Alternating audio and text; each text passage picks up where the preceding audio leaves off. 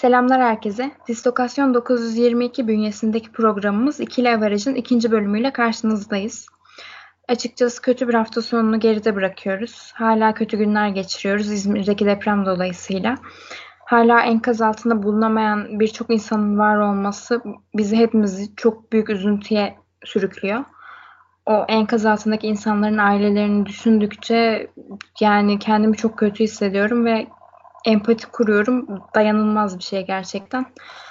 O yüzden böyle şeyler yaşamadan önce birçok önlem alınması gerekiyor ülke olarak. Çünkü deprem ülkesiyiz. Yani yurdun birçok yerinde depremler yaşanıyor. Büyüklü küçüklü.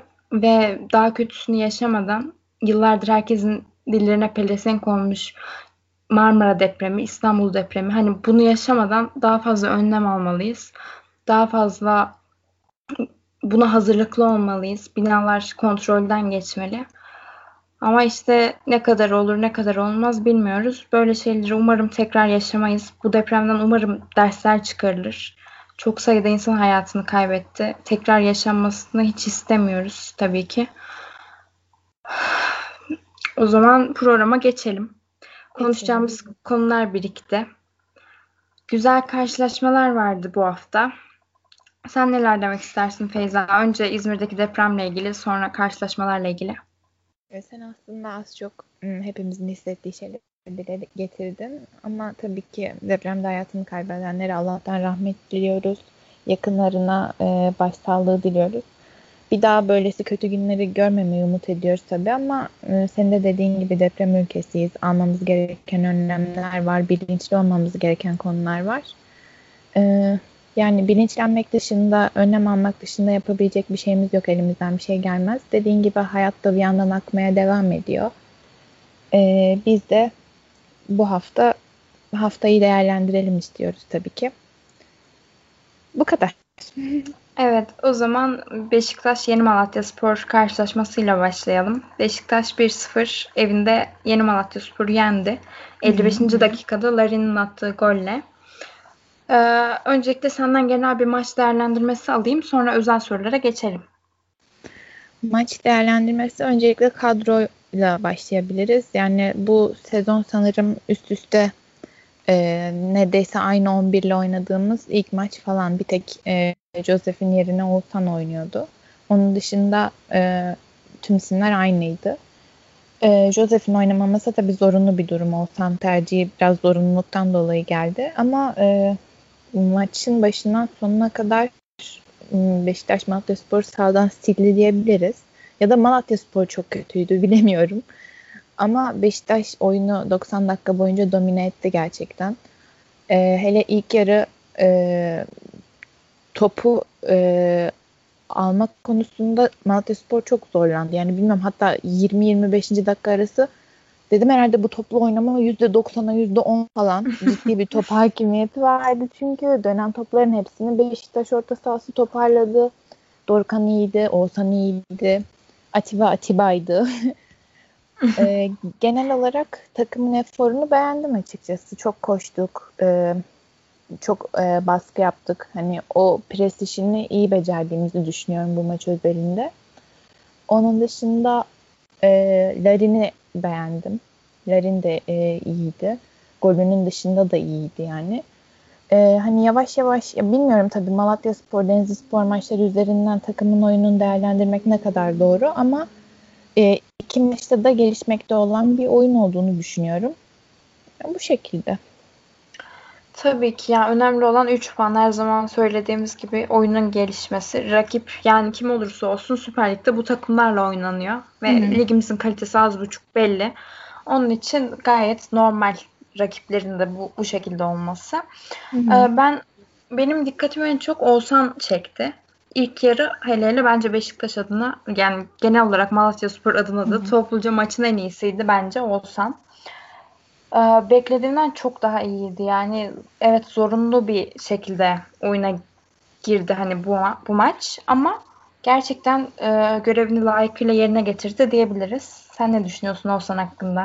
Ya ben de şöyle düşünüyorum. Oğuzhan hani bizim bize hayal ettirdiklerini sebebi de Oğuzhan. Çünkü biz Oğuzhan'ın 15-16 sezonundaki performansını da biliyoruz ama ben bu maç 15-16 sezonun hani en iyi olduğu sezonun üstünde Oğuzhan'da hani fiziksel anlamda da bir gelişme gördüm. Çünkü hani Oğuzhan hiçbir zaman böyle e, orta sahada yüksek eforlu oynayan, hani basan, top alan, işte e, o baskıyı iyi kurabilen bir orta saha değildi. Hani on, o işleri daha çok Dorukan yapardı, Atiba yapardı.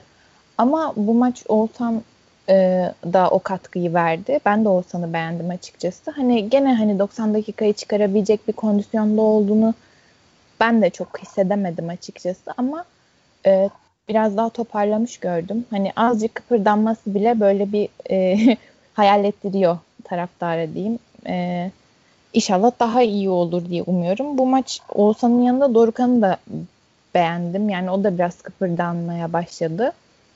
Ee, gelişerek üstüne koyarak devam etmelerini umut ediyorum ama işte Oğuzhan'ın da şöyle bir sıkıntısı da var. Hani bir sakatlık geliyor sonra e, arka adelesi çekiyor. O oluyor, bu oluyor. Sonra gene sil baştan alıyoruz her şeyi.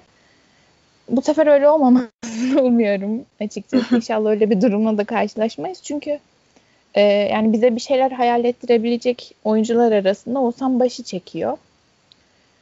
Öyle yani bakalım. İlerisi için de umut evet. oldu.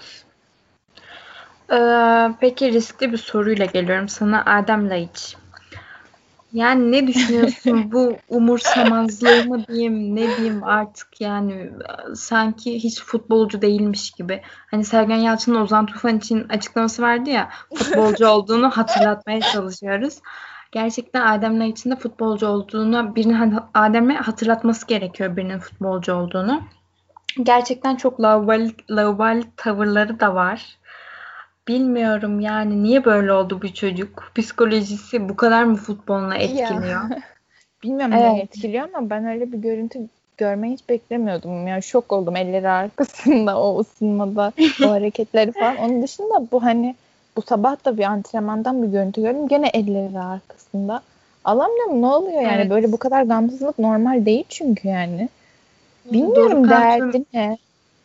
Dorukan tüm Beşiktaş taraftarını yapmak istediğini yaptı. Geçirdi bir tane. çok Tabii oldu çok olmadı.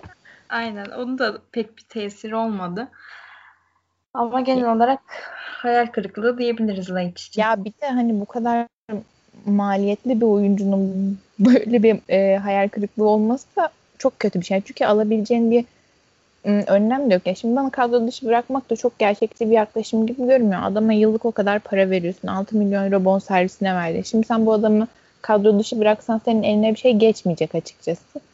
Çünkü hani evet. 6 ay top oynamamış adamı kim alacak ondan sonra? Ve kimse almaz. Hani Adem Laiç de olsan almaz. O yüzden bilmem bu işi nasıl toparlayacağız? Adem Laiç nasıl toparlayacak bilmiyorum. Alkol sorunu var falan diyorlar. Bilemiyorum evet, evet. yani. Bak Erman Toroğlu'nun bir açıklaması vardı. Onu okuyayım sana. Şenol, Şenol Hoca iki yıl önce yakın arkadaşım Oğuzhan Özyakup'un panik atak hastası olduğunu, ilaç kullandığını ve destek olunması gerektiğini söylemiş. Adem Lay için de alkol problemi olduğunu söylemiş. Nereye kadar bunları bekleyeceksin diye bir sorusu olmuş. Yani beklemeyecek bir durum yok açıkçası. Hani beklemek zorunda zaten. Yapılabilecek bir şey yok çünkü. Ama hani bilmiyorum bunun bir çözümü bizde mi?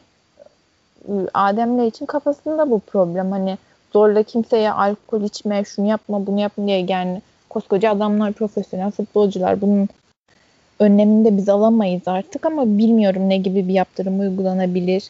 Bir de bence taraftarsız, seyircisiz oynanmasının da onlar için büyük avantajı var. Çünkü şu an e, dolu statlara karşı oynasan ve e, bu şekilde hareketler yapsan hani göreceğin tepki az çok belli. Hani belki o evet. durdururdu bir şekilde ama şu an ondan da söz edemiyoruz. O yüzden sıkıntılı bir durum. Bilmiyorum ya Sergen Hoca'nın bu işi biraz toparlamasını bekleyecek ya, bekleyeceğiz. Yapacak bir şeyimiz yok açıkçası. Evet, öyle bir durum söz konusu. Peki şeye değinelim. Ee, evet ileri uçta Beşiktaş'ın sorunları var. Eksiklikleri Hı. var. Bunu hani her zaman dile getiriyoruz ama Hı. savunma dörtlüsü hakkında ne düşünüyorsun? Ee, yani sol bek performansına çok değinmek istemiyorum. sol tarafı çok hatırlamasak iyi olur bizim için. Yani valla en sakaldan ne bekliyorsun dersen en sakaldan bir şey beklememeye çalışıyorum genel olarak. Ee, yani bilmiyorum.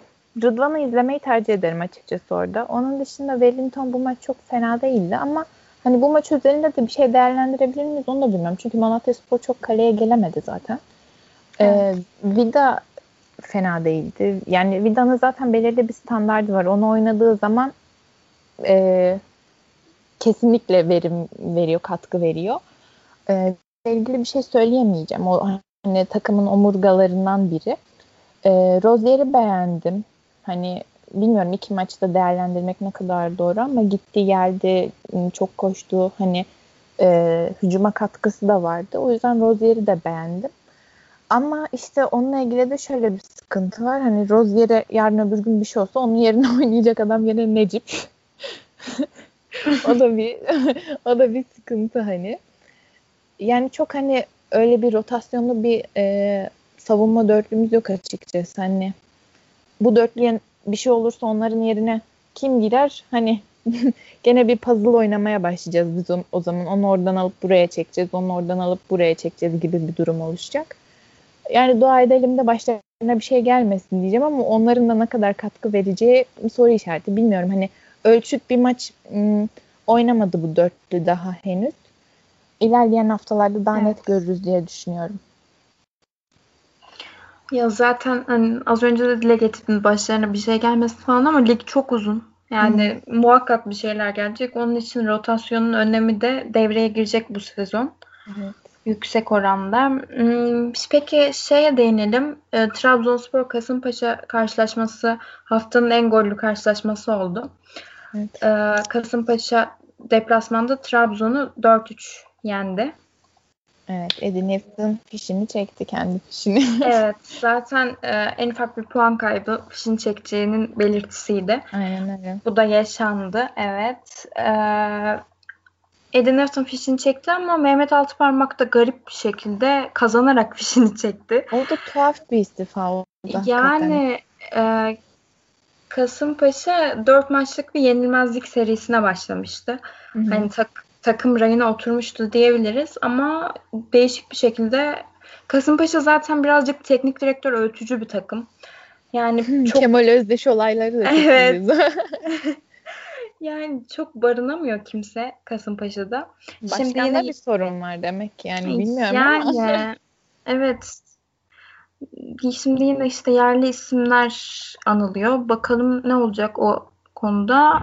Trabzon'da da farklı isimler anılmaya başlanmış. Şimdi Abdullah Avcı'dan sanırım tamamen vazgeçilmiş. Evet Abdullah Avcı Antalya Spor'la anlaştı diyorlar. Hmm, Antalya Spor'da Tamer Tuna'yla yollarını ayırdı. Onun yerine Abdullah Avcı ile 4 senelik bir anlaşma yaptılar deniyor ama işte Abdullah Avcı'nın zaten Trabzon'un anlaşılmasının temel sebebi sanırım şeymiş e, Trabzonspor 3 yıllık bir anlaşma vermiş. Abdullah Avcı 5 yıllık bir anlaşma istemiş. Hmm. Durum öyle olunca anlaşamamışlar. Yani çok normal. Kimsenin 5 senesi yok açıkçası şampiyonluğa oynayan takımlarda. Yani Abdullah Avcı için Antalya Spor mantıklı bir seçenek bence gerçekten. Çünkü e, ilk 5'e, ilk 6'ya girmek onun için başarı olur Antalya Spor'da ama Trabzonspor'da ne kadar başarılı olacağı tar- tartışılır yani ilk 5'e ilk 6'ya girmesi mesela. Bir de o mesela. gene o taraftar şeyini yemek istemedi o muhtemelen. Aynen ee, aynen. Baskısını. Çünkü onu Zaten... kaldıramadığı açık yani. Hı hı. Evet birazcık maalesef öyle. Teknik anlamda yani futbol zekası yüksek bir adam. Hı hı. Ama bilmiyorum niye böyle bu konuda. İşte bilmiyorum o ilişkilerde zamanla gelişebilecek şeyler değil sanırım. Hani şu an bu dakikadan sonra nasıl geçtirebilir bilmiyorum ama ya yani ha, ya böyle orta sıra takımlarıyla devam edecek yoluna ya da yurt dışı falan yapmayı düşünebilir. Ama bilmiyorum bir ara seviyeden falan teklif aldı deniyordu mesela. Keşke o zaman gitseymiş. Evet. Belki farklı bir çizgi olurdu onun içinde, onun kariyeri içinde. Bence de ya. Süper Lig artık Abdullah Avcı istemiyor sanırım. Biraz öyle bir durum var gibi. Ya, Yorumculuğu bilmiyorum. çok iyi. Ben gerçekten yorumlarını dinlemeyi çok seviyorum adamın. Çünkü hitabeti iyi. Yani evet. e, diksiyonu falan da güzel olduğu için kendini dinletiyor bir şekilde. Ama e, işte uygulamada problemler var demek ki. Bilemiyorum yani. E, yani onun için de hayırlısı olsun. Bir şey de diyemiyorum Abdullah Hoca için. Yani adama kızamıyorsun mi? Ben ne bileyim içimde bir, hep bir sevgi var Abdullah Avcı'ya karşı. Şu yüzden yani sevgi derken tabii ki bağrıma basacak şekilde değil. Ama hani böyle genel olarak ülkemizdeki teknik direktörlere baktığımız zaman en azından ıı, böyle asıp kesen bir üslubu yok. Evet kendini geliştirmiş evet. bir adam yani. Ama işte ya biz ona yetişemiyoruz ya o bize ayak uyduramıyor. Bir yerde bir sıkıntı yaşıyoruz o mevzuda. O yüzden bilemiyorum onun için de hayırlısı evet. olsun. Bir de bu tazminat olayları falan geçen hafta da değindik. Hani o biraz yani hoşlanmadığımız durumlar. İşin, işin içine bu kadar çok para mevzusu girince hakikaten irite oluyor insanda. Evet çirkinleşiyor her şey. Hı hı. O yüzden o, yani tepkilerin temel sebebi de o aslında. Evet haklısın. Peki Galatasaray Ankara gücü karşılaşması vardı bu hafta. Ee, 45 evet. artı 2'de Babel'in golüyle e, Galatasaray kazandı kendi sahasında. 3 puan almayı bildi. Galatasaray da şöyle hani e, toparlanmaya geçecek gibi ama yine de gerçekten oyunları tatmin ediyor mu etmiyor. Hı hı. Benim hoşuma Oyun... giden bir oyunları yok. Ya seyir zevki vermiyor kesinlikle şu dakikada. Ee, bu maçı da acaba hani e, Falcao, Cagne e, ileri ikilisi diyeceğim. Üzerinden okuyabiliriz. Falcao'nun yokluğunda Cagne de hiç beklenenin çok uzağında kaldı. Onun da onun zaten Cagne'nin genel olarak gamsız bir hali var. Böyle rahat bir hali var. Evet. hani normal bir adam değil ama e, bilmiyorum o da taraftara batmaya başladım muhtemelen. e, yani çünkü, bakıyordur muhakkak. Yani e, Ankara gücü maçında gerçekten bekleneni veremedi e, Falcao'na kadar veriyor dersek onu da bilemeyeceğim. İşte bunu hani orta sahadan aldıkları desteğe bağlayanlar da var. Hani o destek eksik kalıyor, o topları alamıyor, orta saha yeterince santrforu besleyemiyor tarzında yorumlar da var. Ama bilmiyorum ben şöyle düşünüyorum açıkçası. Hani büyük takım golcüsü e, gerçekten hani golcü dediğimiz adam e, kendi fırsatını da m, yaratabilme yetisine Aynen sahip olmalı. E, yani çünkü büyük golcü dediğim, büyük takım golcüsü dediğim sana maç alır. Sana puan alır. Yani sana maç çevirir. Yani benim en yakın zamanda hani örnek verebileceğim Mario Gomez'dir mesela. Hani bir şey olurdu çıkar atardı golü maçı alırdı. Hani o yüzden taraftarın genel beklentisi de bu e, bir santrfordan, büyük takım santrforundan. Hani Cagney'de evet. bu eksik kalıyor an itibariyle mesela Abu Bakar için de o yönde soru işaretlerimiz var. Mesela geçen maç çok iyi değildi. Ee, hani çok et, etkin değildi. Ee, o anlamda bizde de soru işaretleri oldu mesela. O yüzden Galatasaray'larda da olması normal diye düşünüyorum. Falcao'nun da penaltı dışında çok büyük performans vermediğini düşünürsek. Evet ama işte biraz şey yapılması gerekiyor hani mesela uyuşmazlıklar oluyorsa o uyuşmazlıkları ortadan kaldırmaya çalışmak da en azından Hı-hı. teknik direktörün görevi. Tabii ki. Kesinlikle öyle.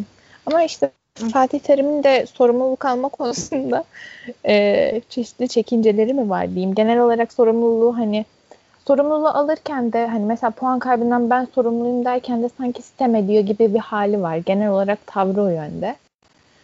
O yüzden hani ya, Fatih Terim hep bir... böyle. Evet. Evet.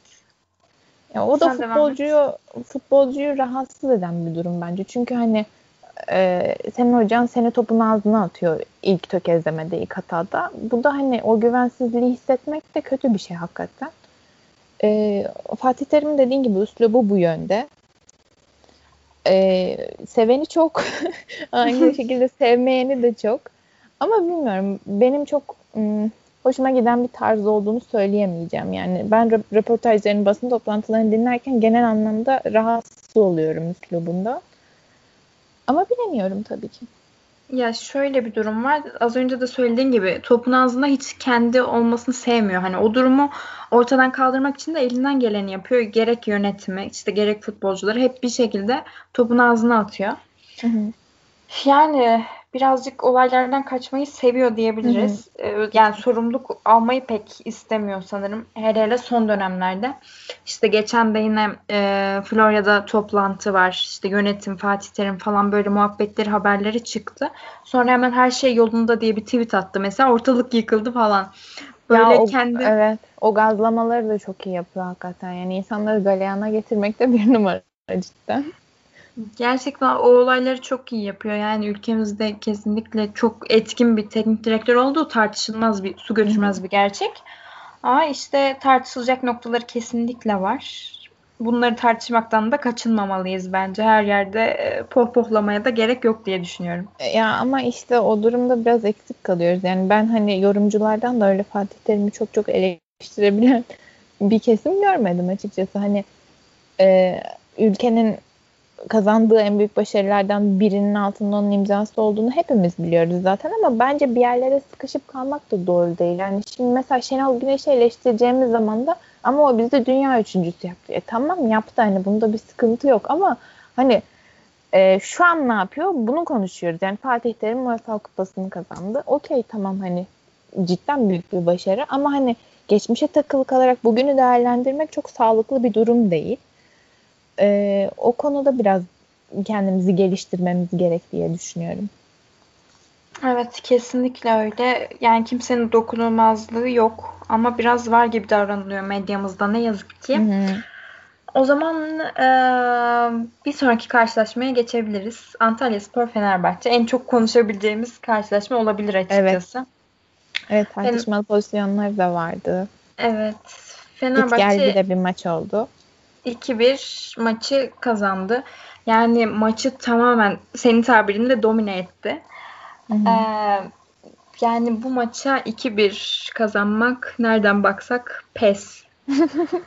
yani böyle bir maça 2-1 galibiyet gerçekten pes.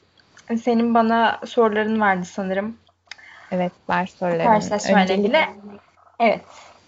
Ee, öncelikle e, yine yeni transferlerden başlayacağız gibi. E, Perotti ilk kez oynadı diye biliyorum. Evet. E, sen nasıl buldun? Performansı nasıldı? Takıma katkısı uyumu nasıldı? Öncelikle onu sorarak başlamak istiyorum. Ya Perotti oyuna girdiği gibi hani tam bir profesyonel gibi hareket etti zaten. Beni de tatmin etti çünkü e, hem sakatlıktan döndü hem de ilk kez Rus'una ilk kez dahil oldu. Böyle bir durumda e, güzel bir performans sergiledi. Beni tamamen tatmin etti yani ve o penaltıyı aldırması da çok kıymetliydi. Çünkü hı hı. o penaltı yap o penaltı yapılmadı. Penaltıyı aldı. hani zorla evet. aldı o penaltıyı. Yani karşı tarafın yapacağı hiçbir şey kalmadı. Hani öyle bir andı. O yüzden hı beni beni e, tatmin etti kesinlikle Perotti. O zaman yeri gelmişken sorayım. Çünkü o da tartışmalı bir pozisyondu. Penaltı pozisyonu. Ee, sanırım Bünyamin'le bir mücadelelerinde e, Perotti yerde kalıyor. Penaltı veriliyor. Sence doğru bir karar mı? Ya şöyle doğru bir karar. Ee, karşı tarafın az önce de dile getirdiğim gibi yapacağı hiçbir şey kalmamıştı. Çünkü kendini hani taktırarak birazcık hani Burak Yılmaz'ın penaltı alış şekli var ya birazcık öyle oldu.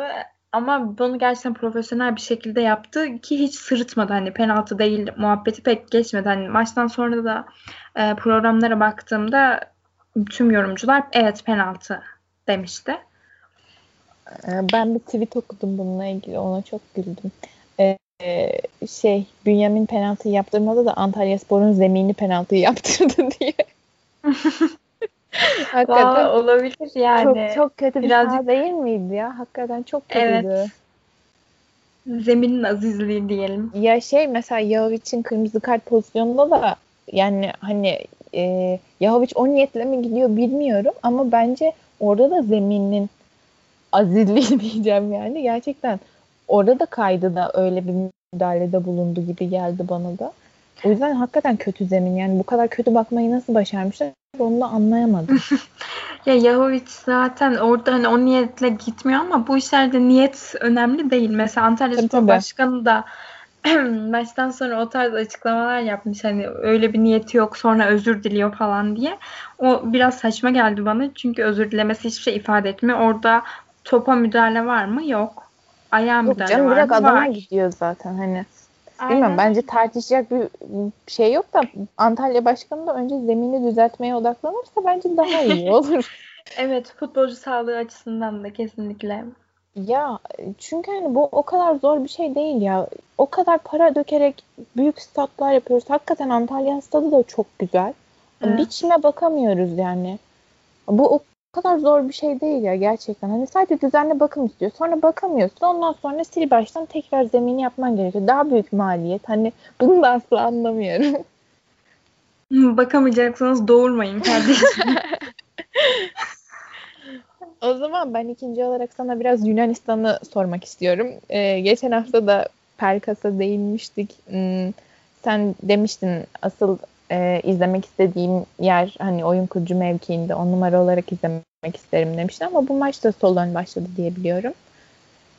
Evet. Ee, ama hani sol ön başladı ama sanki o oyun kurucu görevinde üstlendi bir yandan Ee, gibi düşünüyorum. Sen ne söylemek istersin o oyunuyla ilgili? Açıkçası e, evet ben öyle demiştim ama bu maçta da beni gayet memnun etti. Hani beklentilerimi karşıladı ve takımı ne bileyim yürekten sahipleniyor gibi hissettiriyor. Belki sen de hissetmişsindir onu. Hani o yönü de güzel. Valencia ile birkaç kez kanat değiştirdiler zaten e, Hı oyun içinde. E, bir şekilde varlığını korudu. Gerçekten senin dediğin gibi oyun kurucu görevini de üstlendi çoğu Hı hı. zaman. E, Genel olarak Pelkas yani e, bir sakatlığı ya da işte Adem Laiç gibi değildir inşallah motivasyonu düşürücü bir durum olmazsa hani e, böyle devam eder gibi hissettiriyor.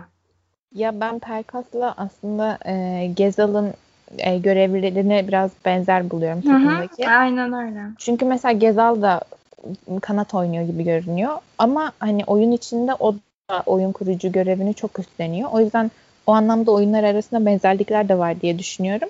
Hani bizim aslında görmeye alışık olduğumuz bir e, kanat oyuncusu tarzı değil. En azından hani benim Beşiktaş'ta daha önce görmediğim bir kanat oyuncusu tarzı ama hani verim de veriyor açıkçası. E, o yüzden Evet. bö- bu oyunu izlemeye devam edeceğiz gibi görünüyor. Bakalım gelişerek Evet. devam etmesi umudumuz diyelim. Ee, onun dışında sana şeyi sormak istiyorum. Ee, Abdullah Avcı'dan gideceğim gene. Abdullah Avcı'nın bir açıklaması vardı. Caner Erkin'le ilgili. Caner Erkin çok orta yapıyor. Ee, ama hani verimli ortalar değil. Sonuç alamıyorsun neticesinde. Ee, bu yüzden ben onu Beşiktaş'ta orta sahada oynattım. Orta yapmasın diye diyor. Yani geçen hafta da konuştuk Caner Erkin'in kenar ortalarını ama hani e, bu maç özelinde de ha, şey pozisyonunu sormak istiyorum açıkçası. Podolski'nin golünde sence Caner'in bir kademe hatası var mıydı? Yoksa o gol sadece Podolski'nin Podolski olmasıyla alakalı bir gol müydü? Onunla ilgili de fikirlerini sormak istiyorum. Ya e, elbette hani hatalar oluyor maç içerisinde ama e, kesinlikle Podolski o topu sol ayağına aldı mı geçmiş olsun. Yani o Podolski'ye o topu aldırmayacaktınız oraya kadar. Yani sıkıntı orada. Çünkü Podolski kesinlikle yani kalitesini her anlamda belli ediyor. Bir de zaten Fenerbahçe düşmanlığı malumumuz. Evet doğru o- var öyle bir evet. şey hakikaten yani. Var var. Bir de o da eklenince hani mükemmel bir performans sergiledi kesinlikle. Ama e, şöyle mükemmel bir performans sergiledi. Kendi açısından öyleydi ama Fenerbahçe buna izin vermedi diyebiliriz. Hani daha, daha fazla gol de bulabilirdi. Hani bir şekilde topu e, sol ayağına alabilseydi. Ama işte e, genel olarak Fenerbahçe maçı domine ettiği için öyle bir şansı olmadı. Hı hı. Ya ben pozisyonu izlerken hani orada o vuruşu yapacağını ben tahmin edemedim açıkçası yani. O topu öyle vurunca Çok- böyle izledim yani. Bir de o pozisyonla ilgili Altay'ı da eleştirenler var ama ben çok bir şey yapabileceğini düşünmüyorum açıkçası. Ya karşındaki o topu öyle vuruyorsa senin yani izlemek düşüyor sana. mi? Evet senin yapacağın tek şey izlemek. Onun için hani bu pozisyon üzerinde Altay'a yani alt sırf Altay'ı eleştirmek için eleştiriliyor derim. Başka bir şey demem ona. Ee, bu hafta gene aslında yani aşağı yukarı aynı isimler üzerinden gidiyoruz ama gene Jose Sosa ile ilgili e, sorularım var. Bu maçta da 62'de çıktı diye biliyorum. 60 civarıydı yani. E, hani Sosa'nın oyun kondisyonunu yaşı itibariyle de hani ancak 60-65 dakika çıkarır gibi yorumlar da var. Sen ne düşünüyorsun? Sosa'nın performansından memnun musun? Gelişebileceğine inanıyor musun? Yoksa hani bu bantta devam etmesi bizim için yeterli. Hani çıksın 50-60 dakika oynasın, oyunu çözsün bizim için yeterli mi diyorsun? Ya açıkçası hani e, ilk 11 başlama durumunu da ben bazen düşünüyorum hani başlamasa sonradan mı dahil olsa oyuna diye. Çünkü e, mesela ikinci yarı güzel bir şekilde başlamıştı. Oyundan alın, alındığı ana kadar bence ikinci yarı güzel gidiyordu aslında. İlk yarısından ziyade ben ikinci yarısını beğendim Sosa'nın. E, işte onu tartışıyorum ama bir yandan da mesela bakıyorum hani o orta üçlüyü nasıl farklılaştırabiliriz diye. Şimdi mesela Mert Hakan Yandaş'ı da gördük. Evet. Ya, ya bilmiyorum vitaminsiz ekmeksiz derler ya ekmek yemiyor. Yani öyle bir halde. Bilmiyorum niye öyle. Ben hani Mert Hakan Yandaş'tan gerçekten çok ümitliydim. Hala yani ümitlerimi yitirmiş değilim. Kaybedilmiş bir şey yok ama e, biz kısa süreli bir sakatlık yaşadı. Öyle aman aman çok uzun da sürmedi. Hani kısa sürede döndü. Hı hı. E, öyle bilmiyorum niye böyle fiziken mi zayıfladı hani bir kondisyon eksikliği mi var bir şeyler eksik Mert Hakan'da mesela onun için farklı rotasyonlar düşünülemiyor şu an pek. Hı hı. Onun için hani Sosa da görevini elinden geldiği kadar yerine getiriyor. Çünkü az önce söylediğim gibi hani yaşını almış bir futbolcu ve e, bu futbolcuların da hani çıkarabileceği bir şey oluyor yani bir süre oluyor maç içerisinde. Yani evet. Öyle. Ee, herkes bir Atiba Hutchinson olmuyor diyormuşuz. tabii, tabii ki. tabii ki. yani tabii mevki olarak da hani tam orta saha oyuncuları ama farklı şimdi. Jose Sosa'dan beklenen kreatiflik farklı. Ee, Atiba farklı. Onları kıyaslamak doğru değil. O açıdan söylemedim ama e, dediğin gibi hani bilmiyorum e, rotasyona girebilecek oyuncuların sayısı çoğaldıkça yani Sosa'nın e, 50-60 dakika katkı vermesi de bence hani e, çok batmaz gibi geliyor bana. Evet. Ee, onun dışında Mert Hakan'la ilgili de ya bilmiyorum hani bazen şöyle yorumlar olur ne kadar doğru ne kadar yanlış bilmiyorum ama hani büyük takım e, antrenmanı ağır geldi derler. Büyük takım atmosferi farklı hani ona uyum sağlamak farklıdır derler. Yani Sivas Spor'dan sonra e, belki antrenmanı ağır gelmiştir. Belki atmosfer belki yarışa girdiği adamlar hani bilmiyorum. Evet. Ben hani açıkçası ben Mert Hakan transferinden çok büyük bir beklentim yoktu. Ben hani o Sivas Spor'da ulaştığı o seviyeye ulaşabileceğini çok düşünmedim. Ama bilmiyorum ilerleyen zamanlarda ne Mesela Emre Kılıç e, daha e, verimli diyeyim şu an için Mert Hakan'la kıyaslandığı evet. zaman. Ama ileride ne olur bilmiyorum tabii. Bir de o zaman sıra gelmişken Sinan Gümüş'ü de sorayım. Sinan Gümüş'ün kırmızı kartını da sorayım. Biraz komik bir pozisyon açıkçası. hani bilmiyorum. Yani gereksiz bir karttı açıkçası ya.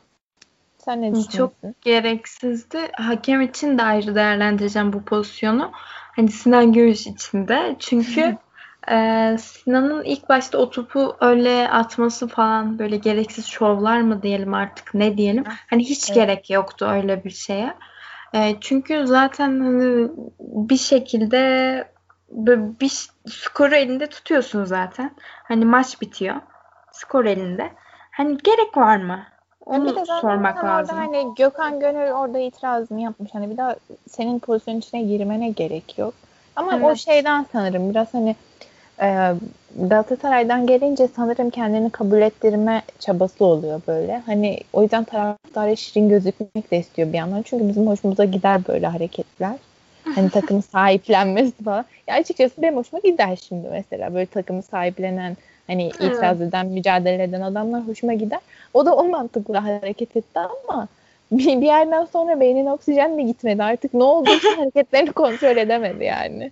Ya ilk sarıdan sonrası belki ilk sarıya hiçbir lafım yok ama ilk sarıdan sonra e, böyle çarpıp mı geçiyor? Ya bilmiyorum. O, o pozisyonda bilerek mi yaptı? Nasıl oldu? Aslında onun kafasından geçenleri de pek bilmiyorum. Çünkü bir yandan elini kaldırarak geçiyor. Hani böyle pardon der gibi. Hani vücut dili o yönde gibi geldi bana bir an. Ama sonra işte sorguladığımda gereksiz şovlarına devam etmek istemiş de olabilir. Ama ikinci sarı her halükarda ağırdı bence. Bilmiyorum. Ya şöyle çünkü... bence oyunun akışıyla da alakalı biraz hani artık e, son dakikalara gelmişsiniz zaten. Hani biraz göstermiş olmak için gösterdi gibi geldi. Hani e, aynı şey skor 1-1 iken 50. dakikadayken olsa o kartı bence göstermezdi mesela diye düşünüyorum ben. Evet yani gereksizdi. İki, iki tarafında tabii gereksizdi. Yani e, Fenerbahçe'nin pek bir şey kaybedeceğini düşünmüyorum. Çünkü ben yani evet Sinan'ı Sinan'ı izlemek istiyorum. Ben Sinan'ı mesela ilk 11'de de bir denenmesini bir görmek isterim. Niye istemeyeyim? Ama mesela Sinan'ın olmayışı birazcık Ferdi'yi izlememizi de sağlar belki. Sonradan girerek. Hmm. Ee, peki Adem'i de çok kısa bir süre sanırım kaç dakika bilemiyorum şu anda hemen bir kontrol edeyim. Adem'i de 10-15 dakika izleme e, şansımız oldu. E, onunla ilgili ne düşünüyorsun? Yüksek bir oyuncu, fizikli bir oyuncu. Ama hani genel olarak bir fikrimiz yok sanıyorum. ben daha önce izlemedim açıkçası. E, sen ne düşünüyorsun? Beklentiler neler? Vallahi açıkçası benim aman aman bir beklentim yok. Sadece işte sonradan girip oyunu çözme açısından bazı maçlarda etkili eleman olabilir. Çünkü hani bir süre sonra haftada iki maçlı e, düzene geçeceğiz. Hı hı. O o iki maçta düzene geçtiğimiz zaman zaten oyuncular e, fiziksel olarak çok yorulacağı için herkese şans düşecek. Bu zamanlardan ziyade o zamanları düşünüyorum ben. E, herkese şans düşeceği için hani o, o zamanlarda Caner'le ve ortalarıyla güzel bir ikili olabilirler. Çünkü hani maşallah uzun uzun bir uzun bir 98. Evet evet çok uzun ve onun için hani ve iyi de sıçrıyor. Bir tane fotoğrafı vardı hatta bir muhabirle.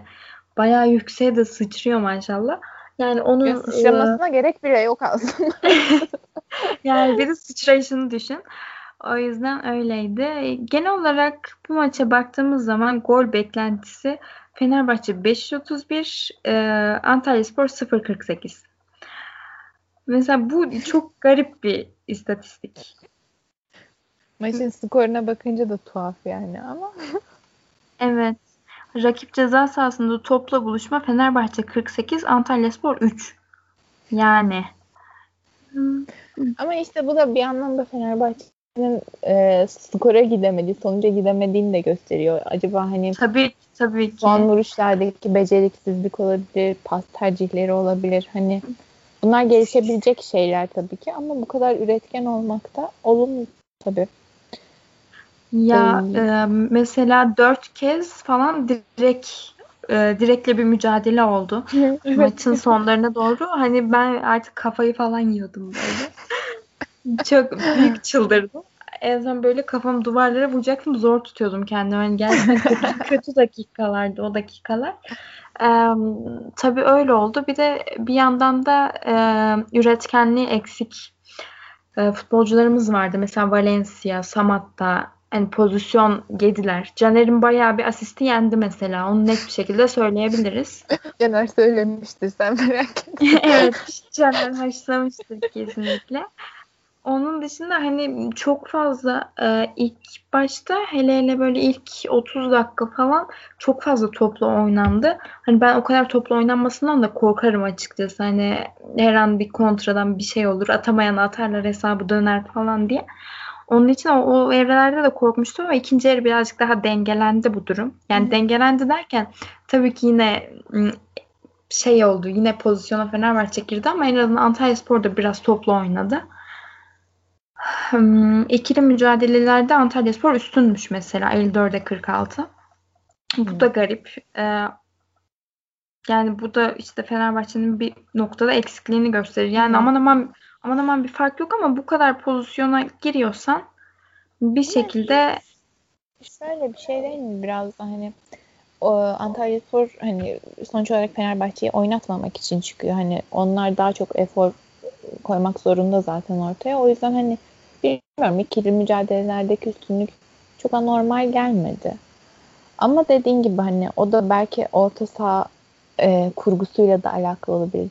Demin bahsettiğimiz gibi belki Jose Sosa üzerinde değerlendirilebilir. Hani e, Ozan Tufan Ozan Tufan'ın da gelişen bir performansı var. Mesela attığı gol de çok güzel bir goldü. Onunla ilgili evet. de fikirlerini duymak isteriz. Gerçekten çok güzel bir goldü. Önce asisti zaten güzeldi. Gol de gerçekten o kadar nizami bir şekilde gitti ki yani herkes Değil izledi. Mi? Çok güzeldi evet. Yani şey, hiç beklemediğim bir anda geldi. Ee, Rize, Rize Spor'un golünü gördün mü? Remi'nin golünü. Remi'nin golünü gördüm evet. O mesela o gol evet, çok gerçekten. güzel bir goldü gerçekten. O Ozan Tufan'ın golü de onun bir yan çarı gibiydi yani. Hafif bir esintiler vardı. Aynen öyle. Ya zaten Remi'ye de değinelim adı geçmişken. Ben Remi'yi istiyordum. E, çünkü Fenerbahçe söylentileri çıkmıştı. Ben de zaten istiyordum. Zaten şey özür dilerim böleceğim ama Loic Remi, e, Kumaba Bakar bunlar e, yerli ve milli transfer dönemi e, dedikodularının başını çeken santrforlar. Herkes adı geçti muhtemelen ama hakikaten şimdi hani Rize'de izleyince de e, keşke bizim olsa dedirtiyor. Kesinlikle dedirtiyor. Yani tabii ki eldekilerden en azından Fenerbahçe üzerinde söyleyeyim. Eldekilerden memnunum. Ama e, birazcık işte şöyle bir durum var. E, şimdi birazcık eleştirel bakış açısına alışkın bir insanım ben. Onun için birazcık eleştiriyorum bazı eksiklikleri ama hani başkası olsa belki bu takım Allah falan der yani tövbe her şey. Yani ama yine de kolay kolay e, Fenerbahçe'yi bu ligde hiç yani kolay kolay bir takımın yenebileceğini düşünmüyorum açıkçası. Şu tempoyu sürdürürse. İşte ben bu temponun sürdürülebilirliğinden emin değilim. Çünkü yaş ortalaması çok yüksek. Ee, yani şöyle bir süre sonra zaten bu sene çok maç yapacağız. Ee, hı hı. Bir süre sonra mesela Gökhan Gönül'ün son iki senesi de öyle geçti. Hani iki maç oynuyordu, iki maç oynamıyordu e, kal, hani kaldıramadığı bir tempo vardı. Jose Sosa'nın işte da ben, öyle bir devamlılığı ne kadar olur onu bilemiyorum. Bunun e, burada şey devreye giriyor işte yedek kulübesi devreye giriyor ki orada işte Fenerbahçe'nin bir e, bir artısı da hatta en büyük avantajı da rakiplerine karşı yedek kulübesi zaten. Hani Gökhan oynamıyor yerine Nazım Sangare var mesela. Hani ama işte Nazım'la Gökhan'ın Nazım Sangare bir mi onu bilemiyoruz bir de. Evet. Hani sıkıntı orada. Zaten Gökhan'ın artıları kesinlikle daha fazla. Hani mesela Antalya Antalya Spor maçında çok çok aman aman bir artısı yoktu ama hani genele döktüğümüz zaman kesinlikle Gökhan'ın vereceklerini Nazım veremez. Hı-hı. Ama şöyle de bakmak lazım hani Gökhan ekstra. Gökhan ekstra bir futbolcu. Yani bir takım için ekstra denilecek bir futbolcu. Evet. Hani Nazım rahatlıkla Süper Lig'de bir takımın e, yani yerleşmiş ilk 11 sağ beki olabilir. Yani hani demek bizde, istediğim o. Bizde de olurdu şimdi Evet, zaman. evet. Olurdu işte, demek istediğim o. Mesela atıyorum Beşiktaş'ta Fenerbahçe'nin farkı o. Mesela yedek kulübelerine baktığımız zaman Beşiktaş'ta hani birçok e, genç futbolcu ismi görüyoruz mesela. Evet.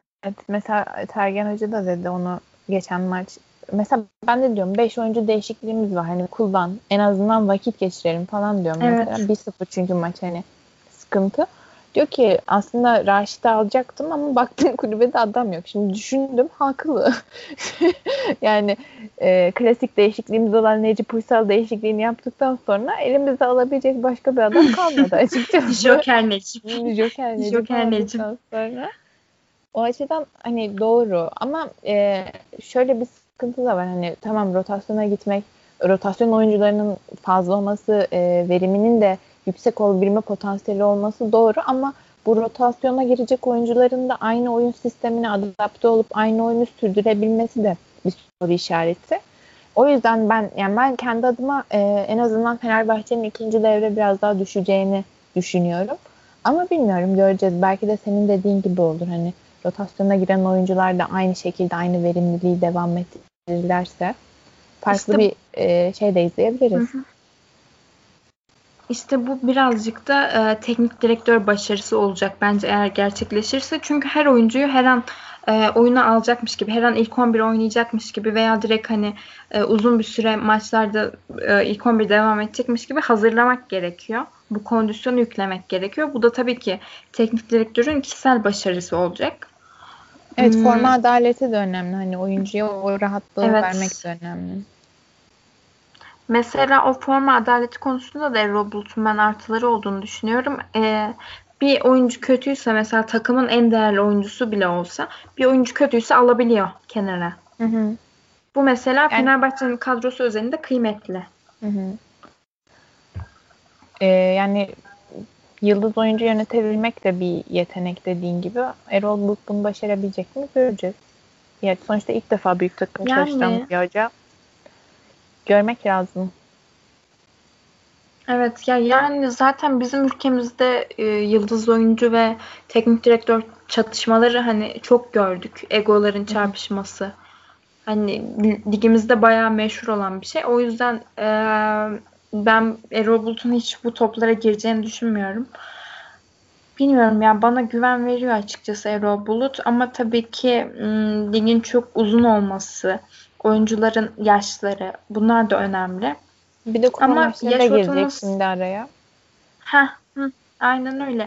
hani ben hep söylerdim böyle Fenerbahçe'nin Avrupa'da olmaması bu sezon için şans. Hani bir de onunla uğraşacaktı açıkçası. çünkü uğraşacaktı diyorum çünkü Avrupa'da başarı olmuyor artık yani. Malumumuz oldu Birazcık ilerleniyor sonra duruyor. Gerçi Fenerbahçe izlemek lazım. Genelde ölüsü bile Avrupa'da iş yapıyordu ama bakalım. en son ne zaman izledik hatırlamıyorum diyorsun. Evet yayını burada noktalayalım.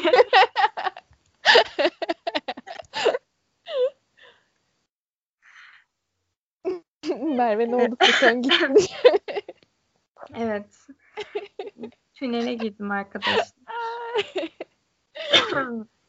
Neyse ama hani doğru. Hani onu karşı çıkamayacağım. Sonuçta şu an için Avrupa maçları bir maç yükü olmanın dışında bir anlam ifade ediyor mu takımlarımız için bilmiyorum. Çünkü hani Başakşehir de e, iyi performanslar sergiledi ama skor alamadı. Hani çünkü o seviyede değil takımlarımız.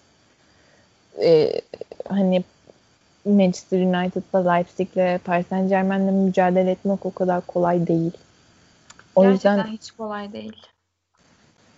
E, aynı şekilde mesela ben Sivasspor'un da mücadelesini kıymetli buluyorum aslında. Hani bu kadarını da beklemiyordum. Hani belki e, kağıt üstünde bu kadar e, mücadele verebilecekleri düşünülmüyordu. E, bu kadar e, maçı zorlayabilecekleri de düşünmüyordum. Mesela Makabi maçında da talihsiz bir skor aldılar aslında. E, çünkü o da Avrupa'da tecrübesiz olmaklarından kaynaklanıyor bence. Hani skoru tutabilecek durumdayken bir anda maç tersine döndü. Bir kırmızı kart, bir penaltı. O yüzden şu an takımlarımızın hani Avrupa'da aldığı bu başarısız skorlar da bir anlamda tüm ülkeyi etkiliyor. Artık hani Şampiyonlar Ligi'ne şampiyonumuzu direkt gönderip gönderemeyeceğimiz bile belli değil. Nereye gidiyoruz bilemiyorum açıkçası. kötü bir yere gidiyoruz. Allah sonumuzu hayretsin diyelim ama yani pek hayredecek gibi de değil. Yani ıı, belirsiz çoğu şey. Hı Çünkü e, Türk futbolu ne zaman böyle adamcılığa başladı bence geriye gitti. Her zaman için ben hep bunu söylüyorum. Ee, tabii sıkıntılar var ama e, mesela şöyle az önce Sivas'tan bahsettik. Villarreal taraftarı da mesela e, takımına kızmıştı. Sivas Spor'a nasıl bu kadar imkan verdiniz tarzı. Hani küçümsüyorlar. Haklı olarak birazcık da tabii ki. bir de Sivas ee, deplasmanına bekledi zaman. Yiğidin harman olduğu yere. Evet, Oradan olarak... kolay kolay kimse çıkamaz yani. Öyle diyorlar ama bilmiyorum. Ben beğendim yani Sivas Spor'u. Evet işte az önce onu diyorum. Ee, Villarreal taraftar isyan etti takımına. Hani nasıl bu kadar imkan verdiniz? Nasıl böyle oldu skor falan tarzında. yani siz bizim iyi doları görmediniz. Ya. Valla başka konuşacak bir şey düşünüyorum şu anda ama e, sanırım bu kadar burada noktalayabiliriz gibi. Evet, evet. Haftalıkta Evet, böyle bir o özet zaman- geçtik diyelim. Evet, böyle olsun. İnşallah haftaya daha renkli, e, daha e, yüksek enerjili bir bölümle karşınızda oluruz efendim. İyi akşamlar, iyi günler, günaydın, iyi geceler. Artık hangi saatte dinliyorsanız bunu. Teşekkür ederiz. Hoşçakalın. Hoşçakalın.